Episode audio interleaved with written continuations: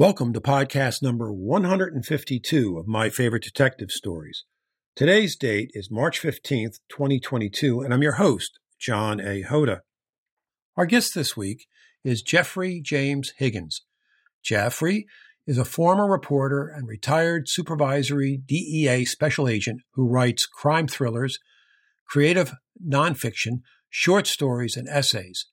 He has wrestled an IED away from a suicide bomber, fought the Taliban in combat, and chased terrorists across five continents. He received both the Attorney General's Award for Exceptional Heroism and the DEA Award of Valor. He lives with his wife in Alexandria, Virginia. His most recent novel, Unseen Evil Lurks Among Us, follows the story of a rookie homicide detective, Malachi Wolf, as he investigates a string of murders in Washington, D.C., and uncovers both a vigilante killer and a terrorist conspiracy, making himself a target.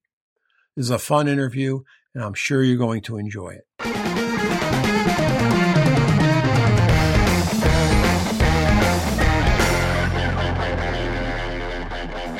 Welcome to my favorite detective stories.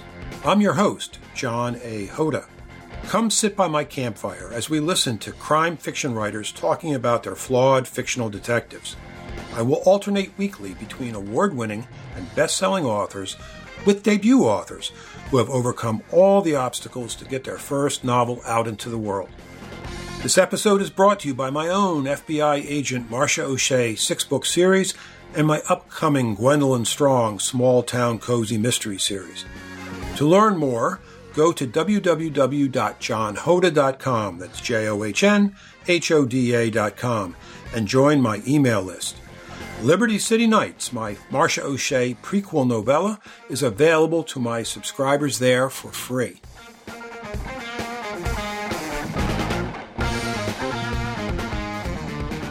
Hi, Jeffrey. Welcome to the show. Thanks for having me, John. It's a pleasure to be here. Well, thank you so much for coming on. And how's the weather down there in uh, Alexandria, Virginia today? Getting cold. We're starting to have a little bit of that Christmassy weather, which I'm excited about. I'm a New England guy, so I, I love the cold. Mm. Well, uh, as we record this in uh, wintry New England today, uh, it's uh, December 23rd. So, where, what parts of uh, New England were you from? I grew up in Massachusetts, but you know, New England's so small, so I, I, vacationed and traveled all over New England for you know most of my earlier years. I lived in Boston for years. My undergraduate degree was at Boston University, and I, I grew up in the little town of Harvard, Massachusetts, which is about 30 miles west of Boston. My uh, my family is still up in Massachusetts, so I get up there frequently. Oh, that's nice. That's cool. The Commonwealth mutual friend of ours, uh, Larry Forletta, suggested we get together and talk. Uh, he told me he had a, fantastic career before your writing career. So, uh, if you don't mind, just kind of walk me from, uh, you know, after graduation and, and, walk me through your careers and uh, t- tell me how you got started writing and uh, if I have any questions, I'll uh, I'll ask. I think think after um, I, I, my my career started much differently than a lot of other crime writers and former police officers who get into writing. I, I always knew my whole life I wanted to be an author, and I, I was singularly focused from the time I was a little kid and I was writing. I had a, my undergraduate degree was in journalism, and I became a reporter after college. And then I was between reporter jobs, and I was I was actually I'd started writing a book about a private investigator because I was a huge Robert Parker fan, like like so many crime writers and uh, and I saw an, an ad for a, a, private investigative intern position, and I, and I thought, wow, won't that be great for my writing? Because even even at writing at an early age, I, I, it occurred to me even then that I probably needed some real life experience to write about some of these things, so I wasn't just doing a Hollywood version of, of what, what the criminal underworld was like. Yeah, and so I, did that, and that ended. You know, I, suddenly I was exposed to all these police officers or people who wanted to get into law enforcement you know, and, and it was, oh, I find that the, like writers, like most writers that I know have this calling, like, like me, that they always wanted to write. And police officers are the same way. You know, there's this protective instinct they have and this, this need to protect people who are weaker and protect society. And, and, you know, it's really admirable. They're, they're getting quite a bum rap over the last few years, but I, uh, I, I was exposed to these people really for the first time. And I got, I got very interested in law enforcement and one thing led to another. I became a, uh, a deputy sheriff with the Hillsborough County Sheriff's Office in Florida. And in Florida, unlike New England, deputy sheriffs are, are, really they're more like a state police. We we did you know full service law enforcement. So I was in patrol. I was on the auto theft task force. I, I was a detective, a narcotics detective in our organized crime bureau. I did you know undercover with our street crimes unit. So I, I had a really interesting career with them. And then after that, I went into DEA and I worked for over 20 years with DEA. I retired as a supervisory special agent and just had uh, a, I was really fortunate. You know, I, I had so many interesting experiences. I, I, got into my first shooting when I was in my field training program. oh, jeez. with the Hillsborough County Sheriff's Office, you know, and, and just, you know, worked, worked in some high crime neighborhoods and, and, you know, just had that camaraderie with the, the police officers I was working with. We got into probably a car chase every couple of weeks. You know, we got into knockdown drag out fights several times a month you know, it was just it was a, a kind of a high octane career choice, and it, it's especially for like a young man, it's it's it's uh, very addictive. And the work we were doing, you know, is so good. When you're in law enforcement and you don't know what what's going to happen in a given day, and then you know your your computer terminal beeps and you go to a call, and all of a sudden you're in a life and death encounter. It's it's really uh, it's really exciting, and um, you know, and of course, what I did for DEA was much different after that. That, that was an exciting, you know, discussion, and I, I know from whence you speak. Uh, both uh, both of us have a, a, law enforcement background. I was a uniformed police officer way way back in the day. I used to joke that I was a cop so long ago I carried a six shooter, uh, and I understand that you know the excitement of of the thrill, the chase. I mean, it also attracts adren- adrenaline junkies. You know, we know that that's the case whether it's uh, being a first responder as a fireman or as a uh, ambulance on an ambulance crew or as a cop you know there's there's that excitement that uh, attracts you know certain personalities and i had one of those you know uh, so I, I know where, from whence you come now uh, you said that the dea experience was a little bit different um, tell me about how you what your career was like when I was a, a, deputy sheriff, you know, it's uh, generally the cases were short term, especially in like patrol. Uh, you know, when I was a detective, we did longer term cases, but still everything was relatively short term. When when you're doing federal cases, these things go on for years and years and years, and they go to court and they continue on for years. So it's you know it's it's a different pace, and you're not out on the street every day like fighting for your life like you are in a police department. So it's it's a slightly different uh, you know, uh, like like culture than than a police department but the cases were tremendous. You know, I always likened it to like a the federal agencies like a giant uh, steamroller. It takes forever to get started, but once we get going, we're going to crush you. you know, so I worked in New York for a couple of years, and, and um, just doing great cases. Um, you know, transnational criminal groups, New York's uh, importation uh, city. I'm actually a libertarian, so I, I, I always focused on the violence associated with drugs. I use the drug laws as ways to go after violent criminals. So I did like racketeering cases, you know, uh, federal hostage taking and, and homicide and things like that. Uh, to go after the people that were murdering, you know, innocent people in in, uh, in New York. And then I was in New York on 9/11. I was I was actually one of the first people to get to the North Tower after it came down. Oh my! And I remember standing in the rubble there and, and vowing that I was going to use my investigative skills to go after terrorism. You know, it's, for it's been it's been a while now, right? It's been 20 years, and I, I, think a lot of people forget, especially younger people, don't understand. It was, it was sort of the Pearl Harbor of, of our generation. Absolutely and it, and it, changed everything. You know, after that, I just I, I, only wanted to go after terrorism. I mean, I'd always been focused on violence anyhow, so I, I, pushed and pushed my agency. Got a lot of pushback too from people within the agency who are afraid of getting subsumed by the Department of Homeland Security, which was created after 9/11. I worked on the Joint Terrorism Task Force. Uh, for a period of time and was able to demonstrate that DEA's like drug enforcement tactics were extremely viable for counterterrorism because these terror cells are very similar to drug cells. You know, they're sort of these amorphous uh, uh, structures, organizational structures, and you know each one's working with you know weapons traffickers and smugglers and things. So they're they're very similar. So we were able to do some good things with them. And I worked with the Department of Homeland Security at their watch center as a DEA liaison and and I was shocked by how many DEA cases were actually related to major uh, international terrorism cases that were going on by intelligence and law enforcement agencies. But people always thought of DEA as just this drug agency, because of course it's a single mission agency. But the people that you know, these are bad people, right? Whether you're talking about terrorist groups or, right. or, or narcotics trafficking or other forms of transnational crime, and there's a lot of overlap. And so I I pushed to get involved, and then when DEA opened its uh, country office in Kabul, Afghanistan. I volunteered for it and was selected. So I, I was there in the early years, which was very much like the Wild West, and I spent years in Afghan, over a year with the Kabul country office, but really just pushing to show the the connection between uh, terrorism and narcotics. And shockingly, like now, it's shocking, right? If people hear this, but it was a very hard sell. Like the intelligence community was saying, "Oh, there's just anecdotal evidence." The military was afraid of getting involved in this slippery slope where they'd have mission creep. You know, uh, people within DEA didn't want to get involved with with terrorism because they they were they they were, were afraid of being pulled out of their single mission. So, I was I really was just like this advocate for years, and every case we were doing, or almost every case, had a terrorism connection. I was in Kabul for four days when I when I ended up tackling a suicide bomber when he, who was trying to detonate his bomb. So was that that first year in Afghanistan was was pretty crazy. Wow. That's for sure. But, you know, it, it seems crazy now to think about that connection, but you're right. Absolutely right. I mean, it, and how many uh, terrorist organizations fund their operations by uh, the illegal sale of narcotics? According to DEA, it's about 37%. I think the number is probably actually higher, but that, that's from direct intelligence that they have. You know, there's that, that classic narco terrorism you think of with like Pablo Escobar and drug groups that are using terrorism to further their drug interests.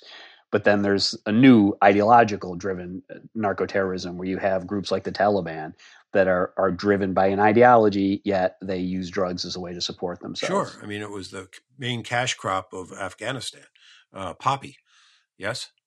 Yeah, it still is. They're the most uh, acres under hectares. There is what they use. So the most hectares under poppy uh, cultivation anywhere in the world. It's Afghanistan's been responsible for about 80 to 90 percent of the world's heroin for many years, and the uh, now, of course, since this this disastrous withdrawal, the uh, Taliban is running this country. We're, we're it, we we've given them a narco state, you know. So we know we now have the highest concentration of terror groups and the source of the world's heroin all in the same place. It's it's going to be a disaster, and I don't know how we're going to avoid having to go back in there at some point. Wow, that's a that's a pretty picture. yeah, yeah. you know, it's and, and highly highly predictable you know like the what happened with our the way we withdrew was very predictable. I predicted it. And then the way you know then what's going to happen now? Like you know i, I like to tell people in like the 16th 17th 18th centuries the pirates had nassau in the bahamas and now we've given the jihadis kabul. You know so this is this is a place where we have very little uh, exposure to what, what's happening. You know the people who are working with us feel betrayed. The government's gone. Our sources won't trust us anymore. It's it's it's really it's going to be a black hole and we certainly aren't aren't in the area where we're able to launch operations like we used to. Well, uh, and to your an earlier point about uh, reluctance of organizations to uh, get a stain from dealing with certain things, like the military didn't want to do this for this reason. Um, DEA didn't want to do it for this reason. Another, you know, uh, three-letter agency didn't want to do it for that agency reason.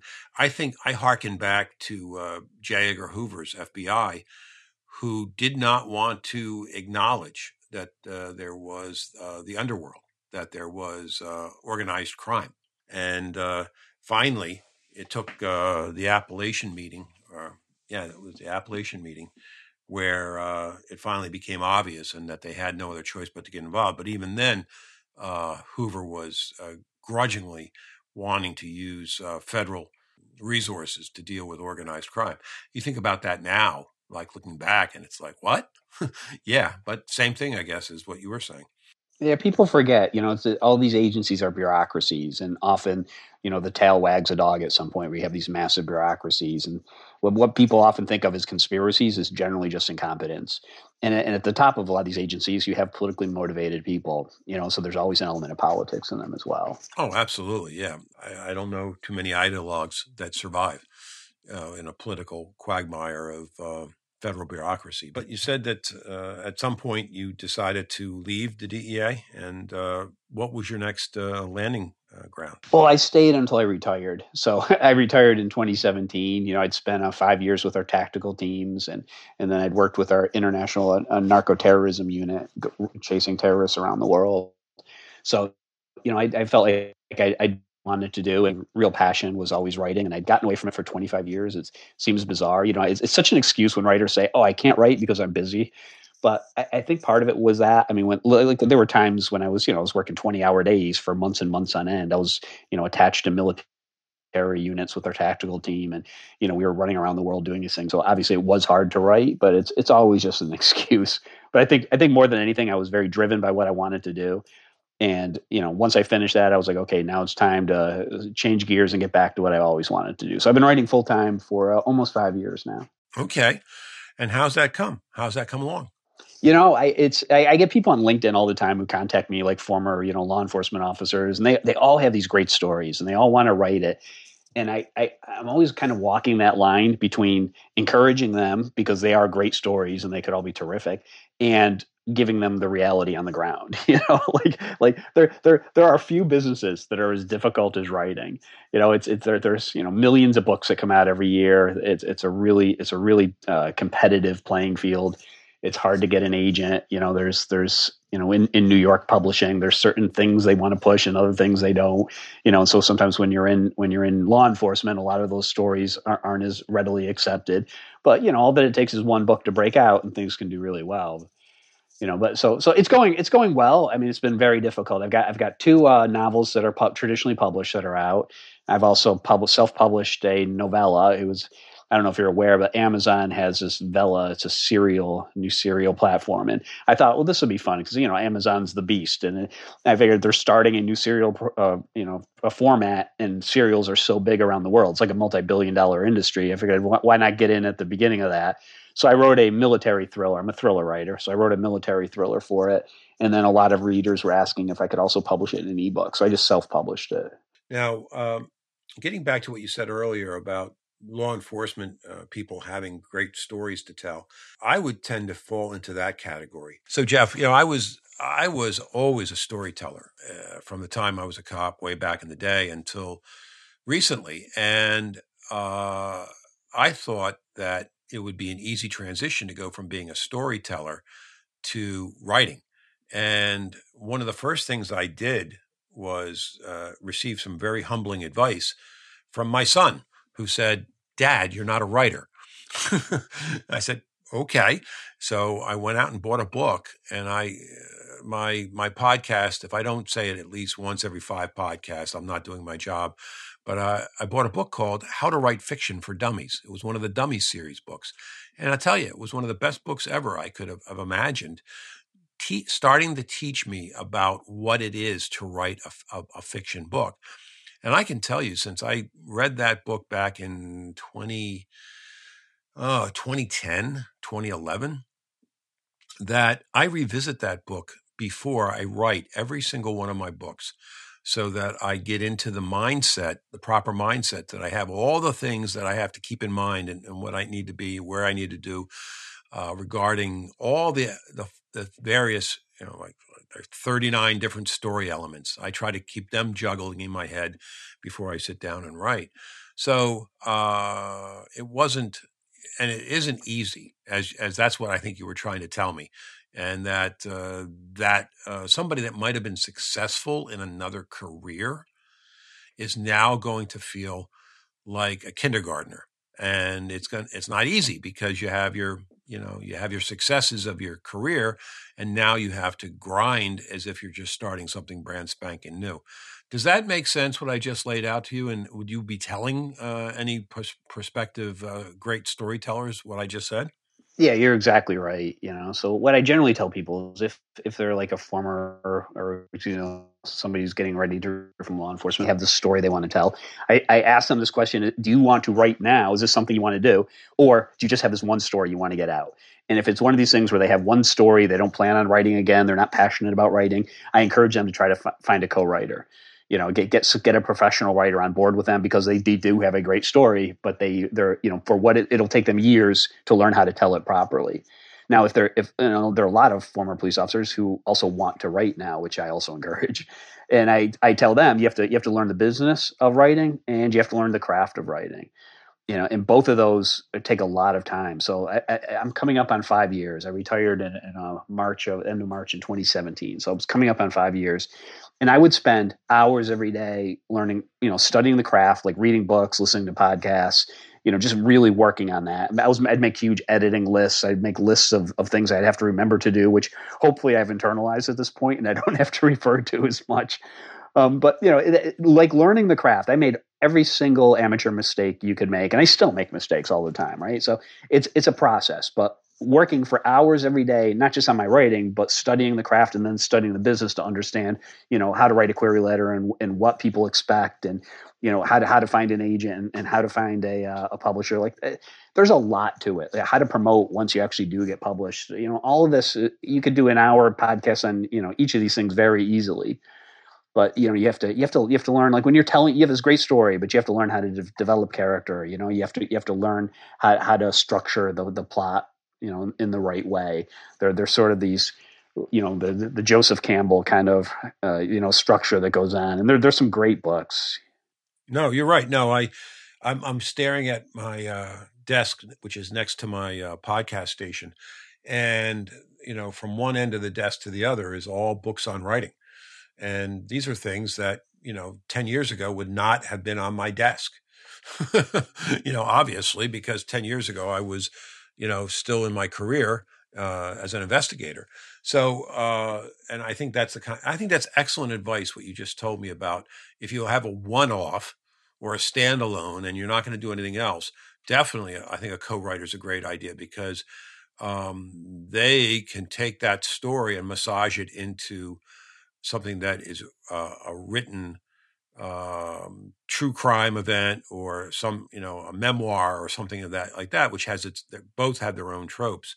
But you also talked about uh, doing a lot of reading on your own and doing a lot of uh, studying, and as well as learning about the business. But tell me, what about and what, about having uh, your books edited and getting feedback from your editors? Did you use beta readers? Did you use uh, advanced copy readers? Uh, tell me about that. Yeah, all of the above. You know, so so when I write and when I first started, I was probably going through forty to sixty iterations of a book. You know, wow. I, I, would just edit over and over and over because because I was so bad, right? Like it takes it takes time to fix. Now the lad, this lad just finished a, a rough draft of a new novel, and I think it was like four or five uh, times through. So it was a lot better. But one, once I have that draft, and I you know I use uh, Pro Writing Aid, which is software that that's that, that generates reports, so you can you can fix the uh, you know, it's like it's, it's like word word uh, you know spell check, and it gives you it gives you cliches and echoes and all these different things. So I use that. Then it, then I send it out to uh, my critique group, like usually the opening. Like if you, if you can't hook people in the first few pages, it's not you know you're not going to get anywhere with agents or or with publishers. So I, I send it out to my critique group, and then after that, I have a dozen beta readers and some and where my critique group are all like talented successful writers the beta readers, some of them are writers and a lot of them are just readers. You know, it's important to get people who read in your genre.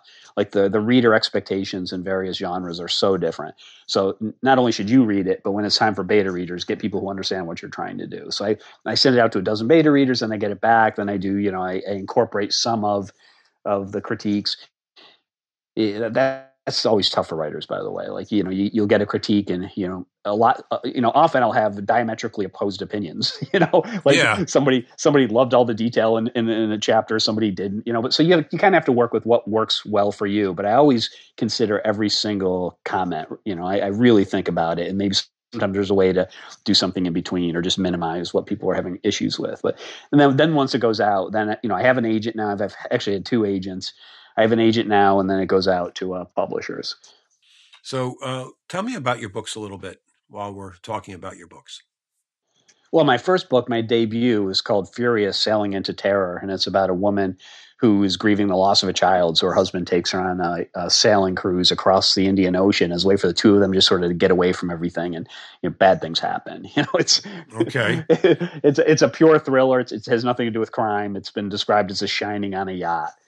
Um, you know, oh, it, it, that's that's interesting. Yeah, yeah, it's it's it's doing well. It's you know that that that one's selling. I get a lot of really positive feedback. It won the the fiction book of the year by Pencraft, and it's I think I think it has five awards so far. So it's it's it's been doing really well. It's had great editorial reviews by Kirkus and other places and that that came out last May. So I'm, that's doing really well. Then I have a, a crime book uh, called Unseen: Evil Lurks Among Us, and and that's about a rookie homicide detective in Washington D.C. who investigates a string of murders, and he uncovers both a vigilante killer and a terrorist conspiracy. You know, making himself a target. So I, I pitch I pitch that as Dexter meets Homeland. your rookie homicide detective isn't a, a, rookie homicide detective yeah isn't anything like a dexter. So uh, can you talk about your uh, character a little bit there in unseen who that uh, rookie uh, homicide detective is? Sure so his name is malachi wolf and he was an economist so he's somebody who looks at you know he was he's he was getting his phd in economics his father was an economist and then his father's killed in the Boston Marathon bombing. This is all backstory, right? That comes out later. But so basically, he's he's he's looking for a way to find justice and and to, and to protect people, which is what drives a lot of police officers, you know, as you know. And then you know he he uncovers this this vigilante killer that's more where the Dexter comes in. okay. And so it deals with it deals with you know gray areas about vigilantism, and it, and it actually deals with a real terrorist conspiracy. Uh, fortunately for me, my wife is an expert in the Muslim Brotherhood and radical Islamic terrorism, so I was able to uh, talk about some real things that are happening in the context of fiction. Okay, wow, and uh, and that's out there now in the in the universe now too yeah, that that uh, uh, Black Rose Writing published that at the end of uh, August, and it's getting some really good reviews too. It's it's won a couple of awards, and it's it's uh, it's getting some good editorial reviews. Well, that's fantastic. And and what's it, and do you have have you do you have the third one titled yet? Yeah, well, I have two actually that my agent's shopping right now. One is called Blood and Powder, and it's a nonfiction book, and it's about my personal journeys This is uh, you know, from in Afghanistan, trying to show the linkage between uh, uh, drugs and terrorism. And so it goes from 9 11 through the, I got the conviction for the first narco terrorism case. So you know that that that's an exciting personal book for me. And then she's also got a, uh, a fiction book called Shaking. I, I, told you before I, I, grew up in the little town of Harvard, Massachusetts, which is you know more apple orchards or more apple trees than people. and um, and it's it's about a woman with bipolar disorder who's who comes out of college and gets a shot at being a reporter and then stumbles on a body. So it's that this that one's really more of a classic mystery. But I'm excited about it, and it's we we don't have a publisher yet, but we've had some really good feedback. Okay. That sounds both, you know, that's, th- those are four really unique and different genre and you're and the way you're you're approaching them. So that's you know, I you're not just uh, trying to uh, beat one drum here. You're going at it a bunch of different ways. That's cool. I have to I admire that for you. Really, I do. Well, so I would tell I would tell a writer who is doing this that it's not the best way to develop an audience. So they're all thrillers, right? Like they're all in that broad category. But Furious is a psychological thriller. Unseen is a crime slash terrorism thriller. You know, Blood, Blood and Powders, narrative nonfiction. Shaking is a is a small town murder mystery. And I actually I just I told you I just finished the uh, the draft for the Forever game. That's my new one, and that's a techno thriller. So they're all they're all thrillers, but they're all different subgenres. And if you're trying to develop an audience, it makes sense to stay in one subgenre. So if people like right. one book, they'll like the next one. But I'm also, you know, I've been wanting to write my whole life, and I'm, I have a lot of good story ideas, and I'm just I'm trying to write the stuff I want to write. So I'm I'm hoping that, that I, I can I can maintain the same readership through these different uh, subgenres. Uh, that's a nice hope, and I'm not saying anything negative about. No, I'm not saying anything negative about that, Jeff. What I'm saying is the first and most important thing you said there was you were writing what you wanted to write and and if you hope to attract readers that were willing to cross genres they, because they want to follow your writing well that's great that's fantastic but you're writing what you want to write and that has to be it has to be the only driver for a, a writer. I can maybe there are some writers that think that they can do a formulaic thing on tropes and and being able to you know, crank out uh, you know 16 books in a certain series to uh, attract a readership and make money and I would say that's a soulless effort. I mean, that's like going to going to work at some job. you know, how is that? I, I don't get it. I don't. I don't understand how that could even be fun. How would you want to sit down and say, "Well, I'm just going to crank out seventy five thousand words of pablum," you know? And uh, so you're what you're what you're doing is certainly. Uh, I have to applaud it because you're writing to write what you want to write when you want to write it and, and how you want to deal with it. And if you want to settle into a series, if you want to settle into one genre later on, hey, that's possible. If not, if you want to keep, you know, challenging yourself in different ways, that's cool too. Because from from your standpoint, you're writing because of what you want to write, and that's what gets you. That's what gets you to sit down at the keyboard and pound that out and revise it, revise it, and revise it, as as you've said. So definitely. Uh, how can people get in touch with you, sir? Uh, the best way is through my website. It's uh, jeffreyjameshiggins.com. Uh, you know, I have an Amazon author page. I have a Goodreads page and a BookBub page. But I, you know, the, if they, you can contact me directly through the uh, website, and it has links to all my writing. Okay. Well, I, I, certainly appreciate you coming on the show. Did I fail to ask you any questions today that you think I should uh, should have covered? No, it's a it's a fun interview. I appreciate it. It's it's always fun to talk about books. You know, we the one thing we all share is this love of story, and I I get excited reading things or watching movies or talking to other writers or readers. You know, we it's a real passion, and I I know you feel the same way. I can hear it in your voice. Hmm, thank you. I appreciate that. And one thing I did skip, and I should have, and I and I said it earlier, but I, I skipped over it. Um, who do you like to read? You know, even though I, I write thrillers, I kind of read everything. I read fiction and nonfiction, whatever. I, I think Cormac McCarthy is probably one of the, the best living writers, like the most beautiful prose. Okay. You know, for uh, like what I'm trying to think, I, I read probably seventy books a year. I, I just just read uh, Tess Gerritsen. Uh, what was it? Her Harvest Okay. Uh, she writes uh, medical thrillers, which are terrific. And then a couple weeks ago, I, I read uh, The Martian, you know, which was that it turned yes. into that Matt Damon movie. That's Andy Weir. Right. He's terrific. Yeah, yeah. That I, I I ordered his new book as well because I, I just really, I mean, he's so funny and just and just really just he, the pacing is fantastic and you know, I, I, do like like sci-fi and techno thrillers as well. So obviously, I'm like a big Michael Crichton fan, and you know, I grew up on Tom Clancy and military thrillers, which is what my novella is about. And That's a that's a, a military thriller as well. And what's so, the name of that? You know, uh, Forsaken. Forsaken, yeah. Borrowing from. uh You can get it at on Amazon, right? Amazon Vella, or you can get it as an ebook on Amazon. Okay. Well, Jeffrey, um, I certainly appreciate you coming on the show today. I thank you so much, and uh, I wish you the best of luck with. Uh, I hope that you get these uh, get nice homes for the the two that you have out there, and hope to see some uh, traction with Forsaken, and then maybe uh, get the other your backlist to to uh, get uh, readers interested in as well, sir. So thank you. That's always the hope. Thanks, John. I appreciate it.